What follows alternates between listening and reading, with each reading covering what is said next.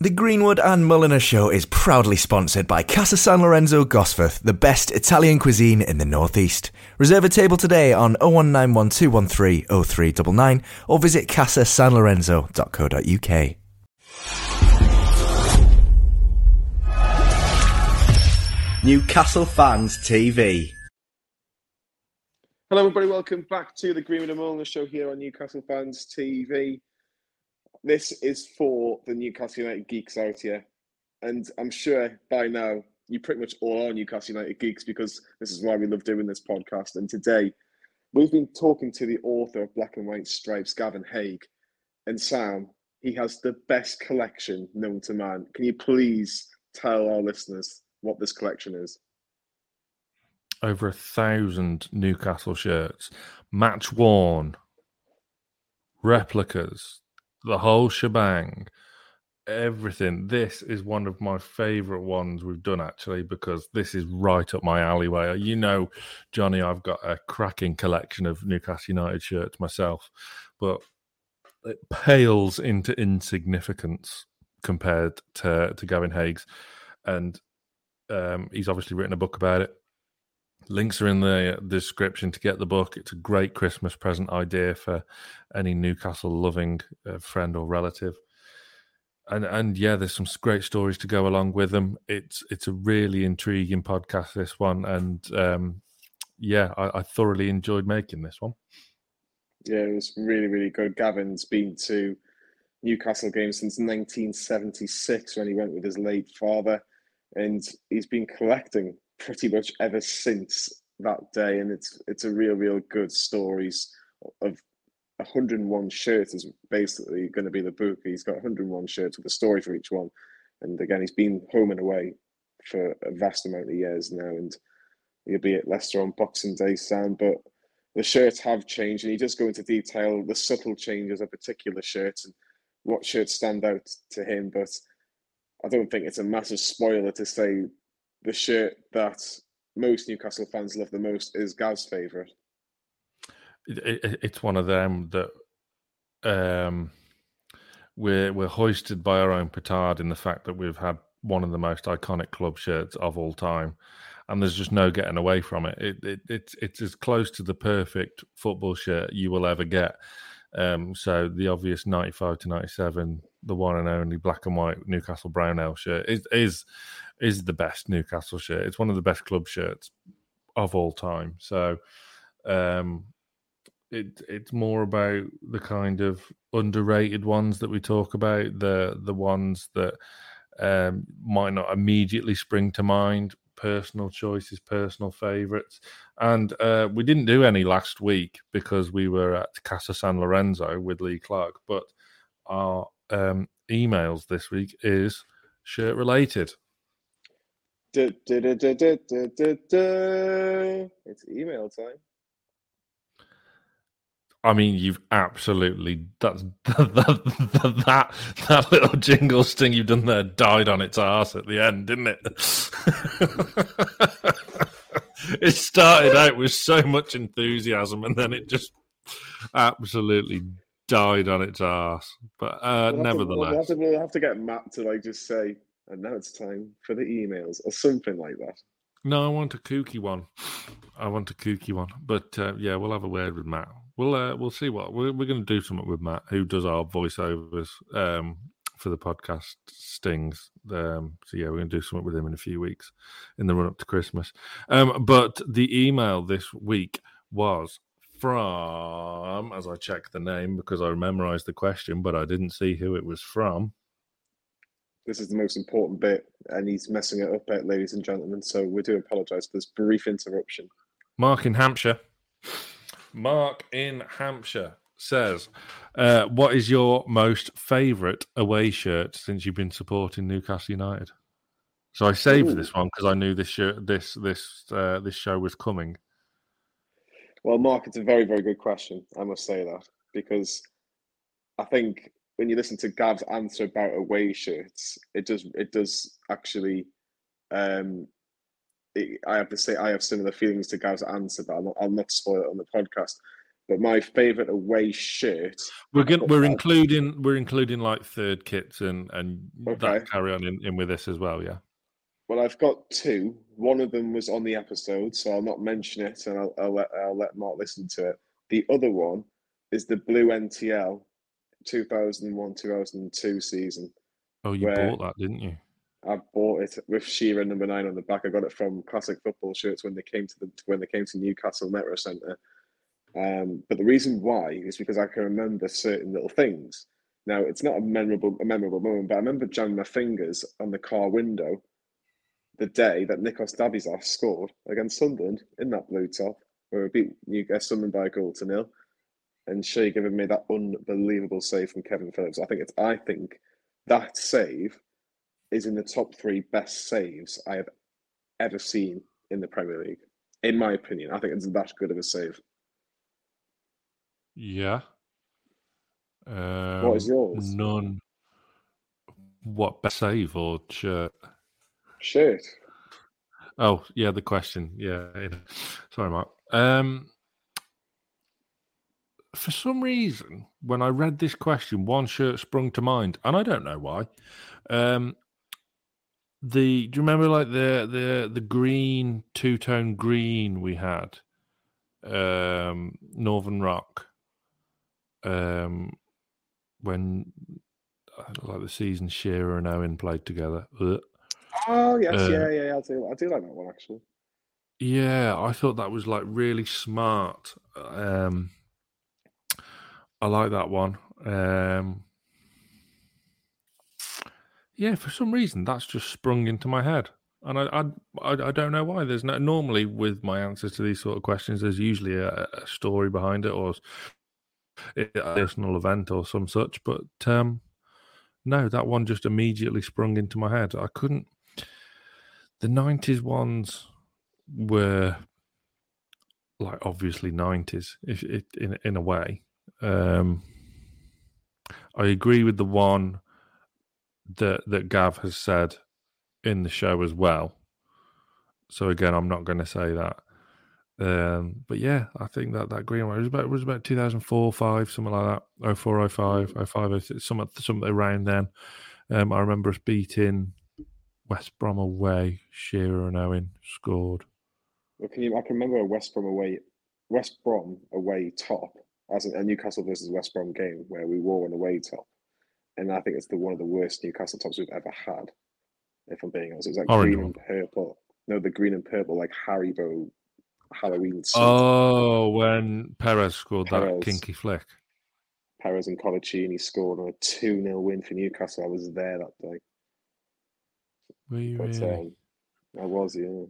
I was at university. Yeah, I got one. dropped off. I got dropped off at Preston train station to get to to meet my brother in Birmingham. Um, and uh, yeah, it was good good day. And it, all it cost me was ten quid in a KFC. Very thanks to oh. Will, to Will Peters. And Will Peters was the one that managed to get me to play on St James's three times. So I owe Will Peters a lot. So Will, if you're listening, which is a very slim chance, probably about one percent chance at best, Get me on St James's. Exactly. but yeah, um, last question, Sam, before we get this uh, podcast up and running. I know we you talk we don't you, you, don't like the World Cup and X, Y, and Z, but Callum Wilson, and Kieran Trippier both played a little bit of it in England. And now, as we record, in the last sixteen. By the time this goes out, they might be We're in the quarterfinals. And we've lost to Senegal. Or we might have lost to Senegal. As the tournament has progressed, and we've seen a little bit of Kieran Trippier, we've seen a little bit of Callum Wilson does it give you any hope that these two players might help England get to the latter latter stages? I think Wilson's been fantastic, you know. In the in the two like sort of cameos he's had off the bench against Iran and against Wales, um, the unselfishness in his play and his creativity have been absolutely brilliant. They really have.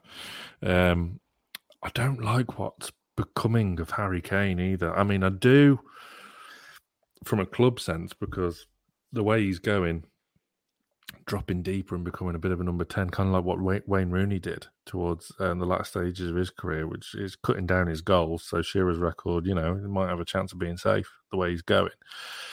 I don't like. I don't like in on uh, on an international standpoint for England. I don't. I don't like what he's doing. He's coming, having to drop way too deep and, and trying to affect the game in areas that he doesn't need to. And it's just, I think with, with Wilson up there, he's really helped. He's he's doing. He's just as creative, if not more so, playing further up the pitch than what Kane's doing.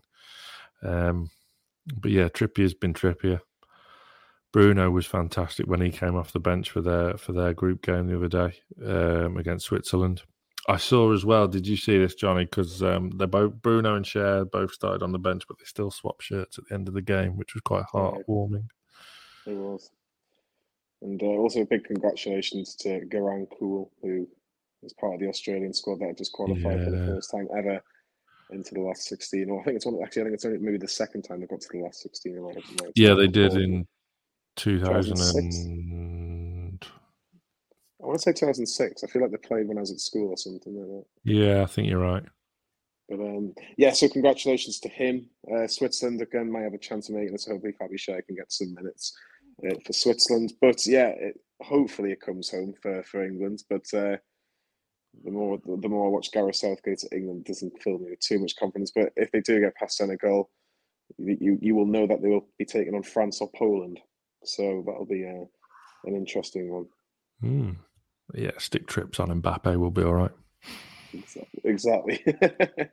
but yeah, let's get let's get this episode back on uh, back on track because this is all Newcastle related. Of course, it's all about Newcastle United tops. Make sure you put in your comments and when you're reviewing the podcast, so you can tell us what your favourite Newcastle top is, uh, top is as well, because that would be a really interesting debate. Try and not mention 95, 96. Try and anyone bar 95, 96. We'll take that as a given. 95 to 97, that what the shirt is just the best shirt ever. It is. It is. But tell us which ones you do like, don't like, and if you want to drop us an email, the email address is Sam.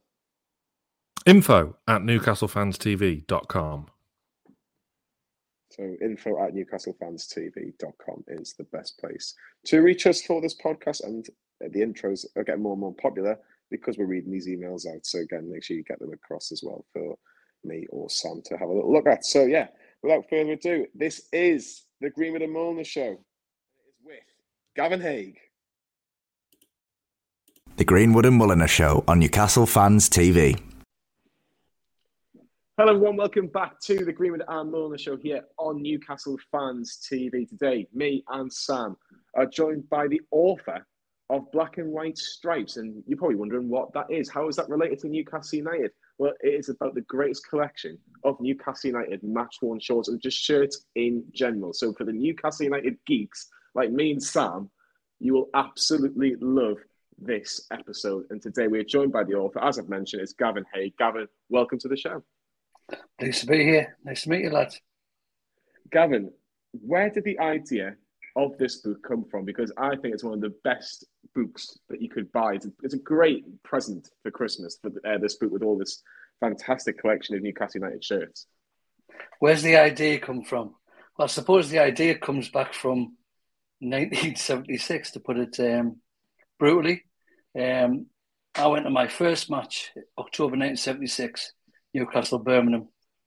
And a few months beforehand, um, I got a Newcastle shirt hunting hard for my mum for ages, and my mum took me to Stan Seymour Sports Shop in Middle Newcastle in 1976. And I got the shirt, which was the same shirt Supermac wore just before he got transferred. Now, from that moment, I got obsessed straight away.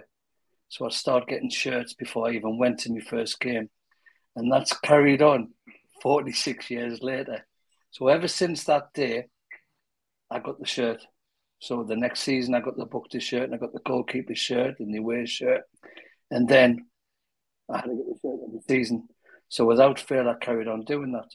So what happened is every year I started getting the shirt, getting older and older and older. And then toward, towards the late 80s, I thought, well, the player shirts are completely different to the replica shirts. How can I get one of these shirts? And back in the day, then there was no thing as eBay, there was no internet. It was just putting messages in football programs, in magazines, etc. So I did that. Wrote in Newcastle as well. Got nowhere. So you're thinking, what am I going to do here? I'm never going to be able to get these kind of shirts the players wear. So I kept getting me replica shirts every year. So that carried on into the 90s. And then again, I when I think back when I was about 21 year old, I wrote again to Newcastle, didn't get anywhere. So my mother, God rest her soul, I'm not having that. I'm going to write them. So she wrote to the chairman, George Forbes, at the time, saying, Why are you not helping this young t- lad who's mad in Newcastle? He's got every replica shirt. I mean, bear in mind then, every replica shirt since 1976, you're not helping him. Lo and behold, the commercial manager came up to my house and saw me replica shirt collection and went, Oh, that's fantastic, that. Brilliant. Got invited to the match. It was against Oldham Athletic in 91, 3 2 win. And after the game, they give us a shirt. Well, it was one the reserves wore. It was this replica reserve shirt, but I had number nine in the back, so it was clearly worn. So I'm like, at last, I've now got something, right? So the year after, my mum was going to the States to see my uncle. And my uncle I knew had a shirt he got off Mickey Quinn. So she managed to get us it. So of course then you can see now the momentum's going. But five years later, um, just after we beat Nottingham Forest to get into the Champions League in '97, Black and White magazine did a competition for Robbie Elliott's shirt. He won the game, and I couldn't believe it. I won this shirt. So now I'm like, oh, I'm chipping away here. But again, there's still no way of getting shirts from anyone. So I'm off and running. And then about 2001, 2002, I discovered the internet because when you get up at my age, this was quite a, it's quite a late development. And all of a sudden, eBay, what's this eBay? What auctions? so all of a sudden, I got the chance to reach out to the world to look for match worn shirts. So let's just say since 2002, I've been able to just go for it. So over the course since 2001, I kept on getting me replica shirts without a shadow of a doubt. But now I've got access to some match worn shirts. So from 2001, 2002, you then start connecting with people from around the world, dealers, collectors, auction sites, and I was now getting the chance to do it. And of course, back then, there was very I didn't have a lot of competition, so it's not like it is now, where it's a big thing now, isn't it? It wasn't then. So quickly, I was acquiring the shirts from the seventies, the eighties, the ni- the nineties. So since then, the shirt collection's grown that much so at the minute, I've got nearly a thousand shirts. That's me replicas and me players ones. So when we start getting to lockdown, lots of friends I've got in the football shirt world have wrote books, and it was always, Gav, you should do one, and you're like, where do you start? Where do you begin? How do you do? But you've got it. I mean, you know, I've got all the, the, the collection, and then COVID came and things change, don't they? And you look at things differently. And I thought, I've got to do this. I've got to do this. What should I do? Should I write a, a history book? You know, I couldn't tell you. You're going back to the 1900s, the stories, and then you're realizing, well, I've got a collection myself. I've got a huge collection. I could write a book on my own shirts. So it's like an exhibition. So I was aware of a publisher, Conker Editions, who'd done, don't know if any of you are aware, there was a book series about eight years ago called Got Not Got and they did a book on Newcastle United. And they came to my house and used lots of my collection to do this book because they had a template of various books. So they'd gone on their own and they were doing various stuff. So I went to them and said, I've got an idea. I wouldn't mind doing something on the. What do you think? And they went, Yeah, have you got the collection? What do you think? And I'm like, Yeah, I've got the collection. I've got it all. So then I kind of thought, Well, how can I do this? And again, with anything with a with a kind of publisher, you've got a limited. How many pages do you do? You know, you know, other books have been a big coffee table book. You know, which isn't really what we want. So somehow I come up with an idea. Well, I do 101 of my shirts, and I'll do a book on them. And luckily, because I've gone home in a way, I've been going home and away since 1976. So I've got lots of personal stories. So I thought, well, I'll do a book on my shirts. I've got them right over the 50 years, and I can probably have stories on each particular shirt. So I'm thinking, for argument's sake, I've got a shirt from 83, 84. And that season is massive for me because it was a, as a 15 year old going home and away. So I've got lots of stories about the shirt. So I thought, right, I'll pick 101 shirts out. How am I going to pick 101 shirts out of all of this? So, of course, it's kind of, well, which ones do I pick? I'm not going to have everyone from every season now. But then you start to think, well, no, it doesn't matter. Each one has a story. So I come up with my idea of 101 shirts, picked them out, and then I knew I had lots of stories about each one and stories about how I'd acquired the shirts. So that was in November of last year. And over the nine months from that, I decided the shirts, I photographed the shirts with my new iPhone. I wrote the stories on my iPhone. Um, and within nine months, the book was ready to go to print. So people say, well, how did you come up with that? And I'm like, well, I was able to apply to the story. So one thing good about the story was it become a kind of exhibition of my collection, but there's lots of personal stories. So the stories where I've met some players over the years or I've gone to away games because if you see the book, the forward was done by David Kelly. So I've actually got David Kelly's hat trick shirt when we beat Leicester. And I met him once a few years ago, five, six years ago at a at a function and kept in touch with him and said, Do you mind, will you do the um, forward for us, David? He went, Yeah, not a problem. So it was it was pretty surreal. So the book was done, as I say, and um, I dedicated the book to my mum and dad, and I'm proud as punch of it. So that's the story how I did that collection.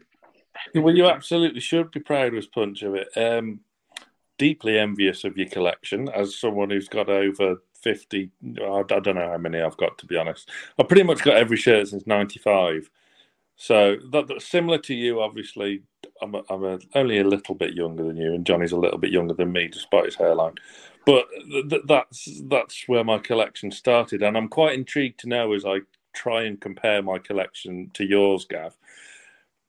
The do you still have your original first shirt that you've described there from 76 in whatever child size it was or did you have to like rebuy them back because your mother gave them away to a charity shop like mine did?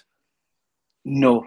None went the journey. So i've still got um, my first shirt i got in 1976 and i got supermac to sign it years later so but one thing i one thing i did lose sam was i had the Bukta tracksuit in 1976, and all I have to show is a photograph of it. So when there was a retro ma- remake done of it a couple of years ago, mm. I had to get it, and then mm. and then put two pictures together to show the difference. So in answer to your question, I've got every. I mean, Newcastle replicas are every one that I've had at the time.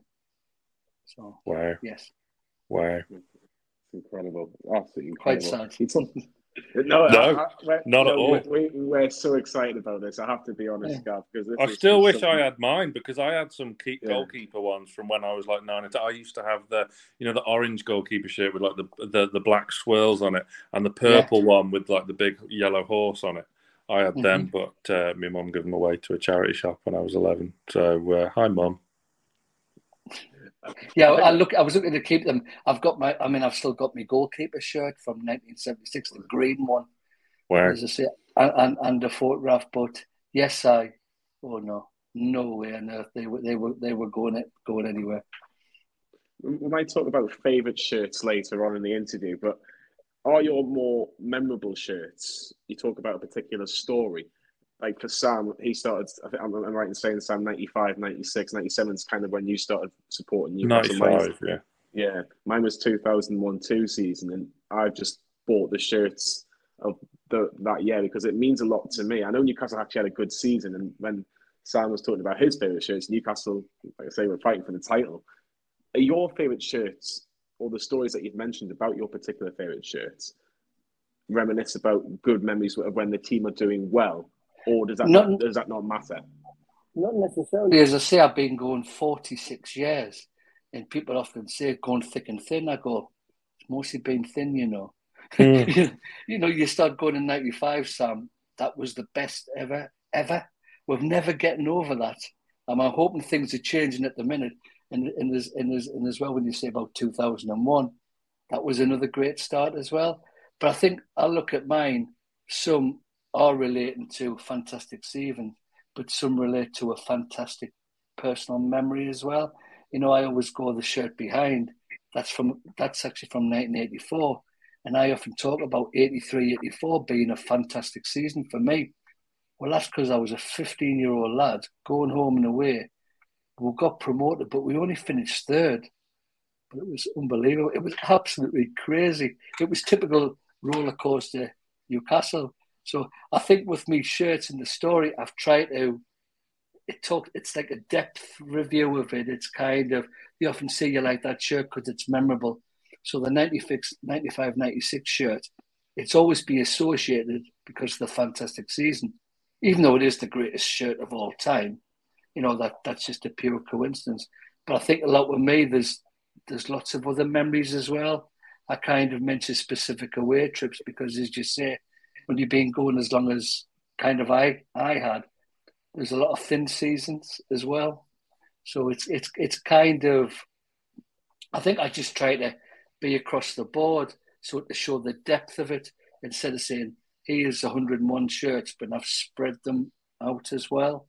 So I've even got shirts from 88, 89 season we got relegated, but it was still it was still good as well. We still, we still had a good time. So I've just tried to be, just try to consider it all. You know, there's a fair there's a fair few shirts from John Shield Shelvey from a couple of years ago. Well, that was hardly memorable that season, wasn't it? So, um, yeah, I've just tried to do a a breadth. So I try to consider that not everybody's kind. It's it's kind of saying, try to think about the younger generation as well. You know, because like you say, if you said to me, Gavin, what about your shirts from 1969? I'd go, well, I've got one or two that I that I kind of picked up, but my time started in '76, the same like you say in '95 and 2001. And what I love about the book, which is of, of course available if you click the link in the description, or um, Gavin's Twitter handle is in the description as well. You can buy them direct off yourself, Gavin, as I understand. Um, I like to like it's similarly like my favourite shirts and, and my favourite Newcastle games as well. They're all linked into times of, of your life and your own little personal story, and that that's what I that's what I love about your idea for the book and and and, and the book itself. Um, what is your kind of main standout for for picking out a favourite shirt and a favourite story that goes with it? Oh, I mean, being a Newcastle fan, it's always emotional, isn't it? It's always mm. the heart. I mentioned the Ned Kelly one that day, the 7 1 victory against Leicester. You had to be there to see what it was like, you know, beating Leicester 7 1.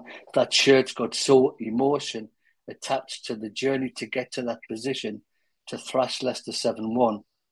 And then we were promoted, and that was the start of the Premier League. So it kind of, that is, that emotion ties that particular day. So probably a shirt like that probably means more to me than, than kind of more shirts. If I was talking from the emotion. But again, I've got a fair few shirts in there as well, which you would look at them and go, they're anything but emotional. If you go in there and go, well, you've got Xisco shirt in there. You've shirt in there. I say, well, for every Xisco, there's an Obafemi Martins. You know what I mean? For every Obafemi Martins, there's a Anton Sobieski. And as you know, being Newcastle fan, you don't always concentrate on the best players, do you? Some of them mean a great deal for us in in little ways. You know, like um, we wouldn't we wouldn't have been saying how wonderful Joelinton was a few years ago, wouldn't we? So Very I've kind of got that I've got that kind of affection with different players over the years, that the unsung heroes, the ones that don't really get the credit they deserve. So that's why I've got a Xisco one in there. I even put a Shefki Kuqi one in because I put a Shefki Kuqi one in because of his dive he used to do, but we never get we never got to see him happen. So as you say, Sam, probably I'm saying emotions, but I think I, I, I can remember when I picked the 101 shirts, I was on the train working in London, and I'm thinking, how am I going to pick these? How am I going to pick them? So I try to think of ones where I've got a real, proper story. So I've probably like undone my question, my answer there, because each one I've really teased out what memory I've kind of got around it. Yeah, I, I have to be honest with you, Gal. I think I, I, totally agree that there is always a story, like particularly maybe away from home as well, because you, mm-hmm. it, everything happens on away days in the sense that you know you, are not guaranteed to win, but you're guaranteed to have a good day regardless, unless it's like something really dramatic happens. But has there been times? I kind of think more the last maybe five, ten years because there has been a lot of like mm-hmm. not controversy. There's obviously a few fans that are like, oh, I don't like this particular shirt because, like, I, I just thinking the one for last season. There's a big number four pretty much in the middle of the shirt. Has there ever been a, ch- a time where you've gone, I know I've got this massive, massive collection, but you know I don't really like this shirt, but I have to buy it because it's part of the collection. It's part of what I'm, I'm what I'm all about. I think growing up, because because I, I, like football shirts in general, I always have done. So I'm, I'm into the whole design of them all. So apologies if you heard the dog there. So I would probably say that Newcastle's shirt wasn't particularly brilliant. So the one behind at the time, I wasn't over keen on at the time, but now I look back and go, wow, what a design classic that is. So there's a few. I mean, you're right. Last season's, I wasn't keen on it at first, but I never really saw it for the the, the V. I never saw it for the number four, the sponsor. wasn't overly keen on the sponsor. But if I think growing growing up in the younger days, I like the away shirts more. You know what I mean? I kind of um, I look back at the silver one in the in, in the mid eighties. So the problem was because I collected them, I got them immaterial. You know, I was never a great lover of like the bright orange ones. I still mm. bought it, and I still wore it on holiday because it was the shirt because I like to show where I was from and, and what my colours are. But even if I didn't like it, I wouldn't have bought. We go back to the one in 1990 the barcode shirt again. That was ridiculed at the time, absolutely ridiculed, and I wasn't overkeen it. But I still remember 1990 after World Cup, going to Hollywood with my green was on, you know, you know, kind of showing it off. But I wasn't overly keen on it.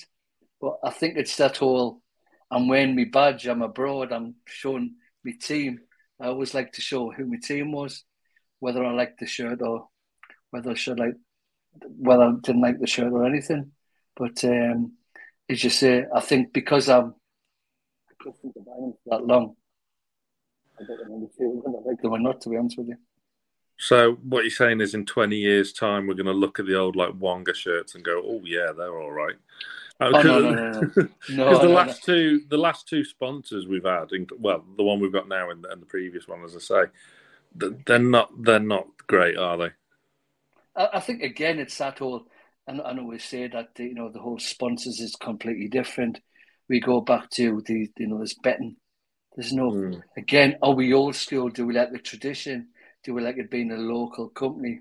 Scottish Newcastle at the time, big blue star on there. It's like the writing Wonga.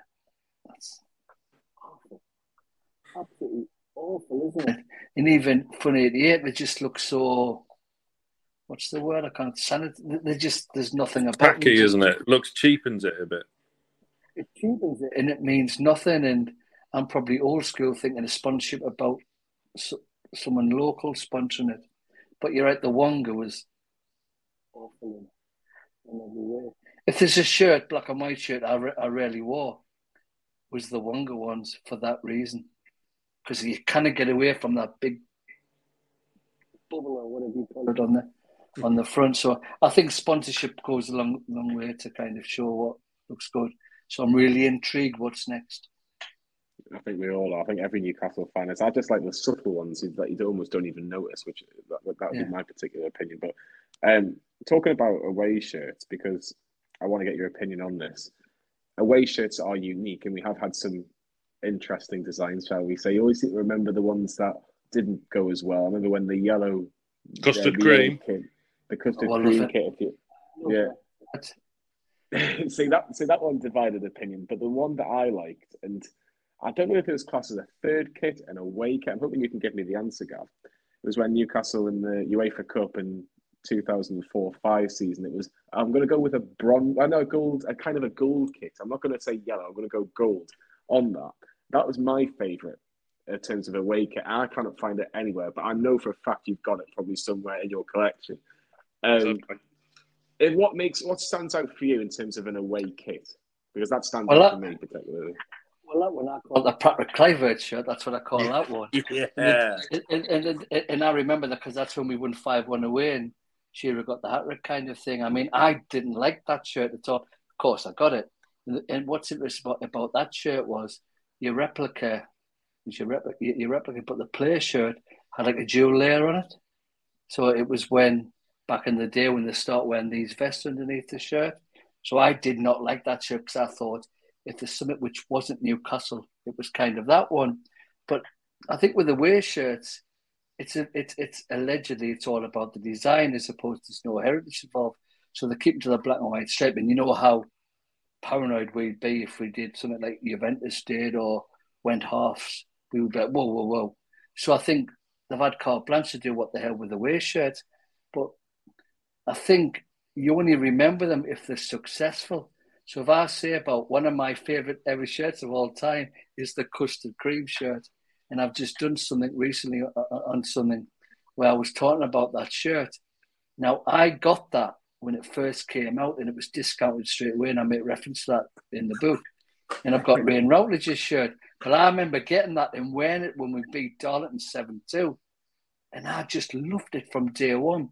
And that time, that season, we wore that 20 odd times away from home, you know, and it was, I just love it. But it's at the time you go, oh, the colour, you know, you know, but it was so kind of distinctive. Another way shirt I've loved, I mean, the problem is these days, we only went for one season, so they quickly forgot about. Mm. I love the 18 19 one where we were the copy of the 95 96 one, and all I yeah. can remember is Rondon's last goal away at Fulham and that's what I remember about it.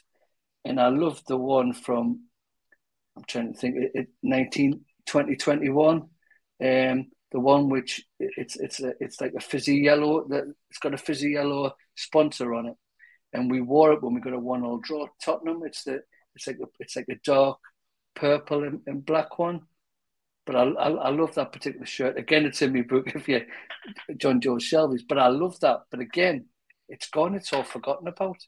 You know, it's kind of all, all forgotten about. So um, I think with the shirt, the away shirt, they've just made it completely radical from from, from the home shirt. So it's never the same. We don't seem to keep the tradition with it. It's so vast.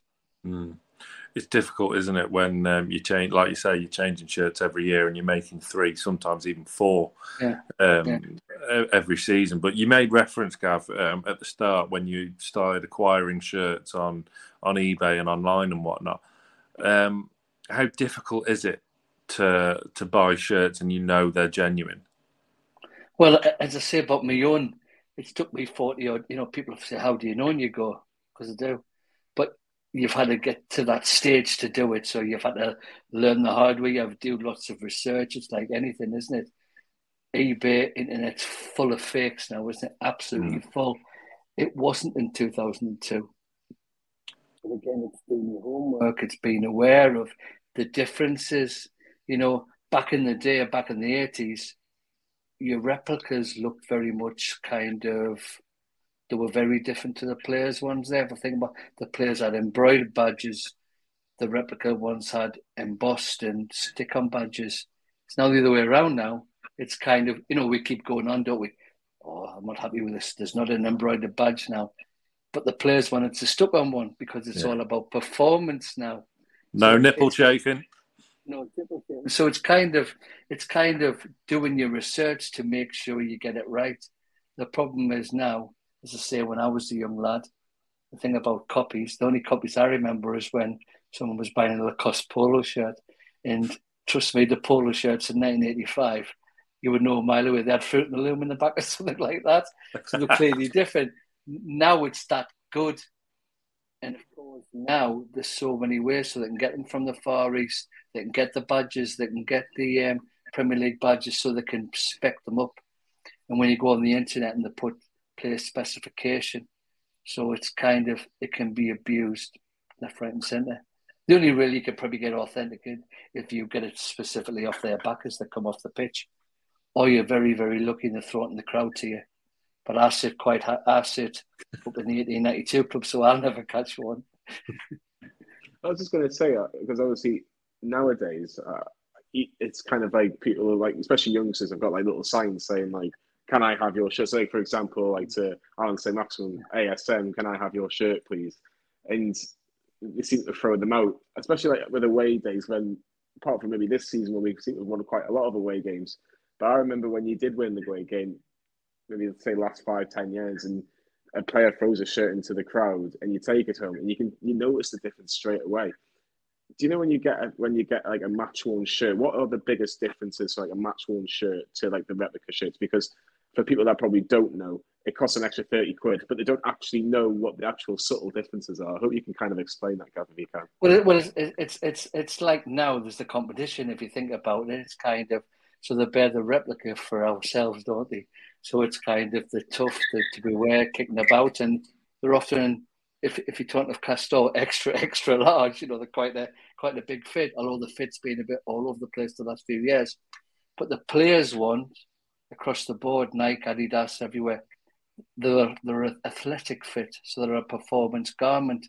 So the materials very, I'm saying very different. It depends on the manufacturer. So if you if you kind of well, if you take the Castore shirt, the replica shirt material is very different to the performance player one. So the player one is very stretchy, as opposed to the, the replica one is, is very tough. So you're right to the to, you know to the you know to, to just see them normally, you might think there's no different but there's kind of a lot of difference so like i say they're very kind of the players ones are very stretchy but years ago that wasn't necessarily the case years ago or someone I go back to the 1995 season the replica shirt is is very much the same as the player one the only difference is the numbering and the affixing of the um, Premier League badges so again, faking back there wasn't really a kind of issue, you know, because again, it's how the, you know, the, the materials weren't there. You know, there wasn't all the ways to do fancy numbering. If you want, if you wanted a number in '95, you had to go to the club shop to get this Adidas number. And of course, the only difference back then was the players wore an Adidas number that didn't have Adidas written in it, mm. but the replica ones did. So again, it's that whole the things that that you kind of find out over the years. But yes, the shirts now are are different. Are different. I love this. This is proper football geek stuff. This is right up my street. Um, what do you, what do you think's the most underrated shirt we've had? Because obviously, we, we all know the answer to what's the best ever Newcastle shirt, and and, and it's it, it's kind of not a shame because it's such a good shirt, the ninety-five to, to ninety-seven one that we had, the the the the the one and only shirt. But there's a few we've had that are, that are quite underrated, even since we've got rid of Adidas and we've had Puma and Castore. Probably the Asics one in 93, 95. Yeah. It's just say because I, I remember it well, and I wrote I wrote up in a story on it because that one that went from the barcode one to it's quite understated. It's very retro. It's kind of, it was the long shorts. Where these long shorts come from? You know, the away one at the time, the blue one, you know, with the, the, the white specs on. You know, we wore for a couple of seasons, but the, that, that particular home one, because that was first we wore McEwen's lager. But that shirt is a design classic. It's so simple, but so retro, and it goes under the radar. And we were hugely successful. People forget that. In the two seasons, we finished third and trust me, that season was fabulous as well. And the next season, although we finished sixth, we were in Europe almost briefly. But that shirt is a design classic. And all I ever think of that shirt is Andy Cole and Peter Beardsley. And David Kelly on that hat trick on that last game against Leicester. so that's the shirt that it's so simple and so it, it, it kind of so effective. So probably that one by miles, to be honest with you. Mm. Yeah, uh, I, I, like I say, I think when you look back now, you always see a lot of people like try and buy them as presents because obviously, yeah, you kind of they're obviously they're remade and they're not exactly exactly the same, but to have that element of what the what the past of Newcastle United was, I think it, it is nice. Um, just talking about Newcastle, I'm not going to talk about Newcastle right now. We'll move on, we'll talk about it a little bit later, yeah. but. You talk about 1976 being the first game, but you've been a season ticket. Am I right in saying you've been a season ticket holder since 1992? Yeah, yeah. and and, and, and only be, and the only reason I became a season ticket holder again from, from my wonderful father, I always get it in. God rest his soul. So in 1976, we we went on the in the Gallowgate, and I sat in the barrier, and we were quite happy on the Gallowgate. You know, can't remember how much it cost. I, I was still getting them for a five when I was 21, but but that's another story. and the only reason I, uh, we were we uh, we were Gallowgate, same place, of the Gallowgate from 76 and 82. And we only went to the Milburn stand because my dad started having problems with his legs, etc., because he was a diabetic. So it was like, I'm going to have to sit down. And it was like, mm, I want to sit. But the Gallowgate didn't have a stand then. So the only place you went there was the Milburn. So we, we went and sat in the seats in August 92. And it was only because you had to. But within a year, it took off completely and it was a full season ticket. So I've been in the Milburn ever since. So it was, only, it was only because I had to at the time. Yeah. Well, you could have changed. Yeah. well, I think like I think the problem was at the time. I know I, I, I was a bondholder, so I got the bond this season afterwards. Uh... But I think back then it was, well, I'm getting up here now. The last thing I want to do is change because I've got a I've got a premium seat. So you never thought about it. And my dad was like quite happy. So we stopped in the Milburn.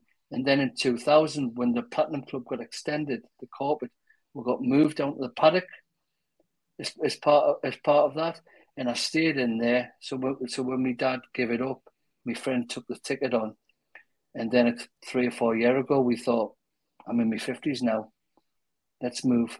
And we moved up to the 1892. So so yes, I've kind of, I think as a young kid, you like to be behind the goal, looking at, you know, and uh, but as you even as a, older, even as a thirty three year old kid, you do, you do. I, I do that away from home anyway. So. no, the only reason why the only reason why I asked you about the season ticket holder because are you one of those people like that has to wear a Newcastle shirt for every single game they go to? I can't imagine at the eight because obviously you just mentioned about the eighteen ninety two club. I, I, know they're they're not strict, but I can't imagine they go we don't really want you to wear in full on black and white. You kind of got to wear a nice, well, a nicer shirt or whatever, uh, like a Ben Sherman shirt, which Sam has a lovely collection of. Um, but do you have do you have to have a do you have like a particular routine? You have to wear a Newcastle shirt of a particular era when you go to an away game, for example, or when you were like I say, in 1992, starting a season. No, I never, um, because again in the 80s, you never wore football shirts down from that area, the casual era and everything. So I never wore shirts. I collected, you know, as I got to the um, the teenage years, oh, no, I don't wear football tops. You know what I mean? I, I still collect them. So I'd never been one to wear them visibly the games itself. As I got older, I started every now and again away matches putting on a, a retro shirt to be different, you know, put like the 1992 shirt on with the number nine on the back. So every now and again, I bring that out. But when I actually go to the games itself, I don't tend to um, I've never been one really to wear the shirt unless it's been that blazing hot day of I think back to 2009 when we got relegated against Aston Villa, and I wore me Philippe Albert's match worn shirt that day. Why I did, I'll never ever know, but I did. So as I say, I've never been one to actually really wear them to go to the games itself because I suppose one way of looking at them is like, well, they're too precious for us to be wearing for the games. So I mean, now if I think about now, probably without realizing, underneath me tops, I've probably got a black and white on shirt on when I go to go to games on now, but not visibly, not visibly. No, no, certainly not the 1892. I I go quite smart these days. So. well, um, moving on slightly from that, um, there's a question we've started asking guests. Well, I say we've started. We only did it last week with Lee Clark, but um, you're a, a, perfect person to ask, Gav, because you've you've watched Newcastle through both of these eras. So you can only have one in your midfield. Who are you picking, Rob Lee or Bruno? Rob Lee. Why? Because because Rob Lee did it over ten years. Rubos Bruno's absolutely fantastic, unbelievable, but he's only been here since January. So yeah. But mm, yeah, but does that mean Rob Lee's a better player than Bruno? No, no, it doesn't. I mean, I just I, um, I'm, I'm long term. I'm a long term fan, and Rob Lee did it over such a long, long time. Um, I hope I'm, I'm really hopeful that Bruno is ten times better than Rob Lee, and he's our player for that. But I'm one I like to see it done over a period of time. It's like seeing Trips. Trippier is absolutely fantastic and I think love him to bits. He's marvelous, but I kind of judge him on such a short space of time. Mm. Yeah, that's pretty good. That's what Lee Clark. But, Bru- but, but Bruno is fabulous. Lee Clark's got me booked, by the way. yes, he has actually physically got me book. Yeah. So yes, me my friend, um, I, I, I sent it to him. So yeah, my friend met up with him and he took his picture with Lee Clark. Took his picture with it. So I sent it to him with his own. So yeah, but Lee well, Clark's a prime example. Lee Clark did it over years and years and years. And if you talk about an underrated player, Lee Clark. Yeah, and he agreed with you. He picked Rob Lee as well. For the exact same reason as well, Gav. He said Rob Lee's just done it over a longer, longer stretch of time, and I think that is probably a fair, a fair answer because again, Bruno obviously he's, he's had those moments this last well, nearly twelve months. Obviously, he's been at Newcastle now, and you think, wow, if he if he is here for five years, it'd be oh. absolutely incredible. But this season has been absolutely extraordinary. And we talked about how shirts could mean something. This shirt that we're wearing, like this season shirt, could be one like like like we've mentioned. Going, oh my god, you remember that season where we finished in the top four? This shirt was amazing. Steady, steady, steady. So, this is this is what kind of like your opinion on Gav. Do you do you think Newcastle can get into the top four? Can they get into the Champions League? Because that's the debate at the minute. I would say the way they're playing, can't get my head around it. I cannot get my head around it. It's absolutely marvellous. Going from how depressing it was 12, 18 months ago, as you say, been going as long as I have, it was always, and just me cautiousness there's when I mentioned Rob Lee. It's a prime example. You're like, it's too good to be true, this man. You know what I mean? It's kind of, but it's different now, of course, isn't it? Um, I would say yes. Did I wish the season had stopped when it did. No. Um, can they do it? There's no reason why not. I think we just need a couple of extra players. Please, James Maddison, please sign for them. Um, I'm, I'm, I'm, hopeful. I'm hopeful. Um, there's no there's no reason why not. They've been absolutely great. So um, I'm hoping to because I want to get back to Europe again because it's been ten years. I think everybody is. Yeah. So I cannot wait. For, I cannot wait for Leicester on Boxing Day. I cannot wait for Arsenal you know, just have to even though the, the time's out the pot again as usual. But it's it's it's just it's just going great. But as I mentioned that gosh, I've been here a few times before. It feels different now, but again, it, it's with Newcastle. It was always feast of famine, wasn't it? So it's it's kind of um, long-winded answer. I would say I don't see any reason why not. As long as we get a couple of additions. Do you, do you think the first few games back after the World Cup, like Leicester away, uh, we've got Leeds at home, haven't we, and, and Arsenal away?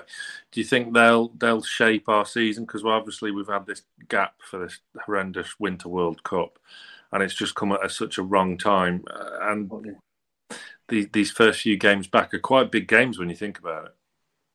Yeah, I mean the Leicester one. I mean the Leicester one is quite testing because Leicester Leicester start getting a bit of form again, haven't they? Yeah, so you, you, can feel it. Oh God, this could be quite. Um, as you see, when I'm watching the England game last night, I'm going, "Get on, Wilson, get on!" But I'm like, it's like Bruno. Oh, yeah, come on, but don't do anything. Keep it right, you know. You know, even Trippier coming, I was over the moon. I was like, "Well, that'll do. That'll do. That'll do." So that Leicester game is probably the Leicester one straight away. I mean, we've got the friend against Vallecano, which might give them something to get a bit of fitness. The, the cup game again is probably not a bad introduction. But that Leicester one, I would say Leicester and Leeds especially, because you know yourself, if we don't get a result, people straight away might be oh, kind of focus a bit on the, the break with the World Cup. So there's no reason. I'm sure um, Eddie's got them. We'll have them working very hard beforehand. So, but yeah, that Leicester game is massive, isn't it? Yeah, it's a big, big game on Boxing Day, but it's nice to see a manager doing his job and working the players hard rather than give themselves the afternoon off or something like that. But we'll, we'll, we'll I'll, I'll, use your uh, quote, Sam. I'll digress. Uh, I have to ask you because it's, it's it's a bit of an important subject, the cup game against Bournemouth, because obviously we're in the last sixteen of the of the Carabao Cup, and then obviously we've just been just as we record a couple of days ago, Sheffield Wednesday and the FA Cup at Hillsborough. Mm-hmm. Mm-hmm. If I offered, if I could offer you one of these two situations, Gav, Newcastle make the Champions League, but don't win a trophy. But Newcastle win either the FA Cup or the League Cup this season, but just miss out on the Champions League and say finish in the Europa League or the Conference League. I think I know the answer. Yeah. But what? But what would what would you want, Gav? out of those two options? FA Cup. I was I was there in '98 and '99, and trust me, in '98, if we beat them, you would, after the cup final in '98 when we went out in London, you'd think we'd won the FA Cup. Now, can you imagine if we did win it? And I go back to again nostalgia fan the '76 when you've got Supermac and the lads up at the station. We got beat, man. We got beat Liverpool. Can you imagine if we won Summit, man? You know, it's kind of it'd be great to, you know, I'll take the, I'll, I'll, I'll take the FA Cup, the cup because we'll still be in Europe. It's Yeah. just been a different competition. So, um, as, as, as you say, I still have that view of the Champions League when we got them when we finished second, when we finished fourth. I'll take it any day of the week, but winning the cup, man. Oh, I don't know what it's like. I haven't a clue what it's like, man. I just got no idea. You know that whole when you win these teams when they blow that final whistle. You know, in, in two thousand when we got the semi final and and Rob and Rob Lee scored. That was unbelievable. Just scoring the goal at Wembley. Just scoring the goal. And then of course Poyo went straight to the other end and got the winner. But that's that one moment that's kind of you'll not beat that, will you? You know, you'll not beat that. So it'd be the biggest booze up f- forever, wouldn't it? Oh, I mean, the, the scenes take overnight will pale into insignificance the, the day we win it. I mean, people are going to have to take two weeks off work because they're just the ultimate lash. But it's it's going to be like uh, like many Newcastle fans. I've dreamt many an evening of, of what that day's going to eventually be like when it happens. And yeah, I'm with you, going yeah, cup every time. Yeah, it'll certainly be a, a cup. I think, I've, I, like I said, I'm with you, Gav. I, I, my dad talks about at the FA Cup runs. Uh, the best I've seen Newcastle. I was talking to Sam about this a couple of days ago. Was the FA Cup semi final? We got beat four of Manchester United. I was too Oh. young to remember. To remember That, to but that remember the was finals. that was that was that because we had Lisbon like like three days before Three days that, before. and the squad was down to its bare bones, and you knew we were never going to have like you knew going into that game we weren't going to beat Man United. But that semi final, obviously, I was there that day, the four one. We went out in Cardiff the night before, and it was it was dead anyway, and it was just so flat, and everything about that game, the the walking off four one beat, and again, it's so near, so close. In '99, when we beat, sorry, '98, we beat Sheffield United.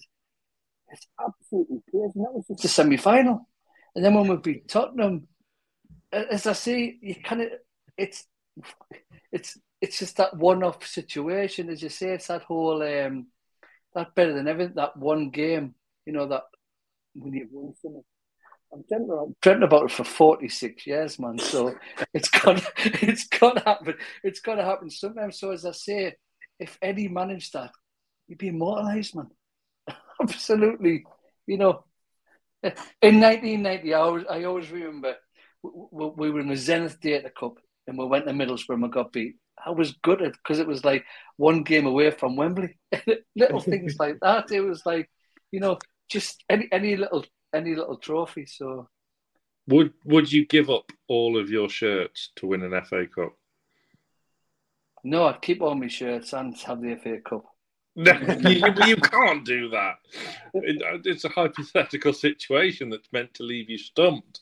What would, I you would say I, I would say I'd stump and don't ask me these questions because I'll get stressed thinking about it. Okay, oh. I oh, won't push then. Just finally, Gav, how much money do you think you've spent roughly on your collection? I would say more than enough, and I'm not going to shout it because the wife's next door and I don't want it to hear. So, So, I, would, so, I, so, so buy the book. I, I, I, I would say a lot, but I, I'm a fan, as I say. I mean, I've always collected programs. I've got every program, home program since '76. So Newcastle United in general have cost me a packet, always have done, but I've never known any different. So it's irrelevant. The, the price it's cost, it's like, what else is it to spend it on? You know, kind kind of growing up. So a lot, a hell of a lot. And I'm not going to stop now. Well, you have, to, you have to tell us off there when, the, when the missus isn't listening. So, where can everybody listen to this podcast? Links are in the description, and as I say, the link uh, to buy the book is in the description as well, or give uh, Gav a message on Twitter. Yeah, Gav, it's been an absolute pleasure having you on. Me and Sam, uh, we're really looking forward to this beforehand, and you certainly not let us down with some fantastic stories about the, the shirt and why you have collected all the shirts and the programs, as you've now mentioned, yeah. since 1976. So thank you very much for your time. Okay, cheers, lads. All the best. So from myself, Jonathan Greenwood, my co-host Sam Mulliner, and today's guest, Gavin Haigh, we'll see you all very soon.